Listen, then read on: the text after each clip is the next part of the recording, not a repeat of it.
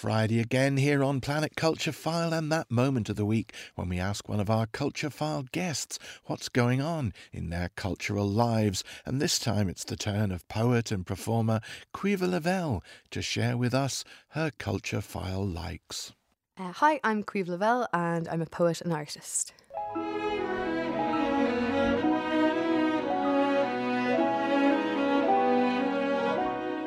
So, a film I watched recently that I thought was absolutely incredible was Il Tetto uh, by Vittorio De Sica.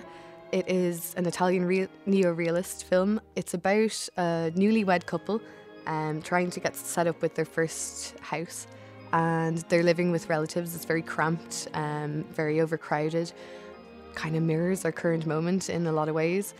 But the central premise of the film is that they have to, in the middle of the night build a house. Um, so the husband works in construction, and uh, their challenge is to build a house in the middle of the night. And if there's a roof on it, then the the cops can't knock it over, basically. Um, but yeah, it's really thrilling and heartbreaking and moving and beautiful, and it should not be as relevant as it is today.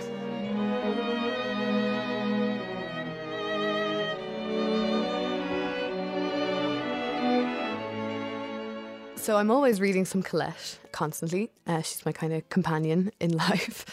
But a book at the moment that I'm really enjoying is uh, John Higgs, William Blake versus the World. It's just fabulous.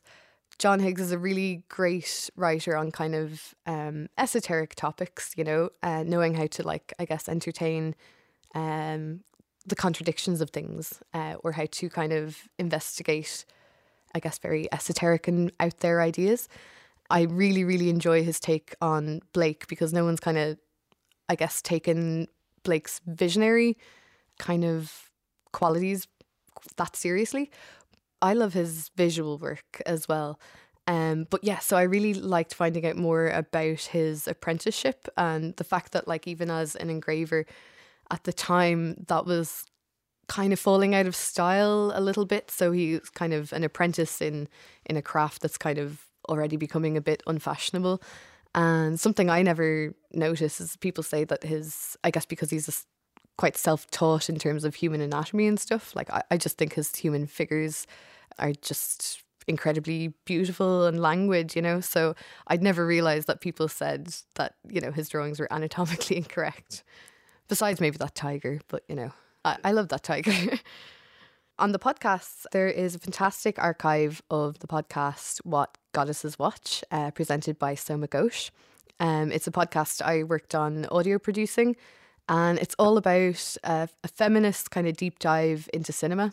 Um, and there's always really fantastic guests on, and just kind of expansive, fun, unserious, but kind of intellectual conversations on film.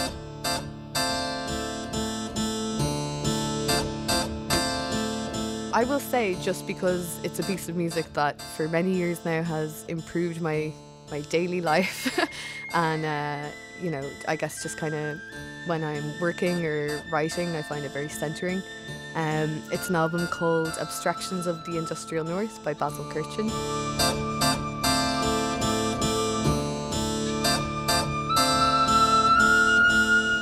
It is just a stunningly beautiful album Basil Kirchin was uh, a drummer in big band music. Um, his father was very well established in, in the big band scene. And basically, I think in the 50s, Basil Kirchin travelled to India and lost like his whole life's body of work sank to the bottom of the ocean. So all the work that he makes after that point is really driving and experimental and odd, and he kind of takes sounds from everywhere.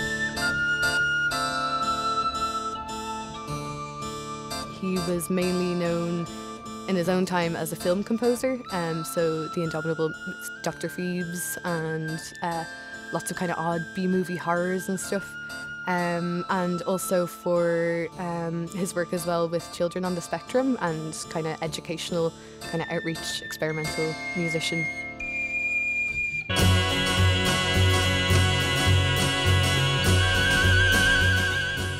But yeah, I guess it is the first industrial album uh, because it sounds like industry. Like it, you know, it has all these different kind of moods and shifts like a, a line of production, and it kind of gets me into production mode.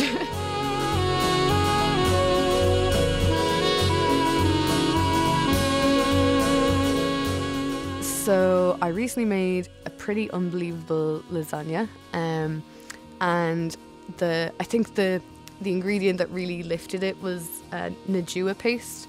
So I made a chicken and Nduja layer, so it's kind of like a spicy sausage, so it kind of gives it that flavouring throughout. And then I did a ricotta spinach layer, so it's both of those, and then Nduja on top.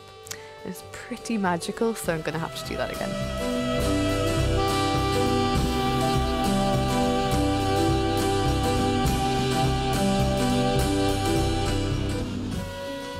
I love perfume. Uh, so I'd already said that I didn't want to tell. I didn't want to tell anyone uh, what the perfume that I wore was, but I can say that it has notes of vanilla, uh, citrus, bergamot, tonka bean, and it comes in a very pretty bottle.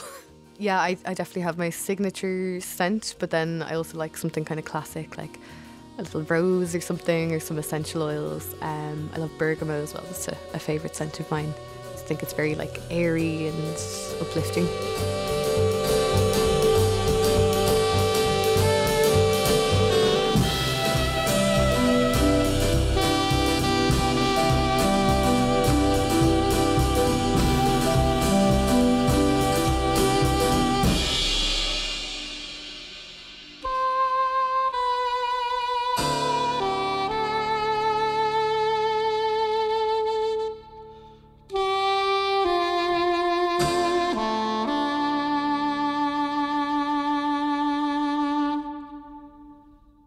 The likes of Caoimhe Lavelle there, Coming up tomorrow evening on the Culture File Weekly, the strange mix of human and machine created by the pianist known as Clavicon, writer Joanna Walsh on the meaning of amateurism, and Caoimhe Lavelle on what the hula hoop means to the world of poetry.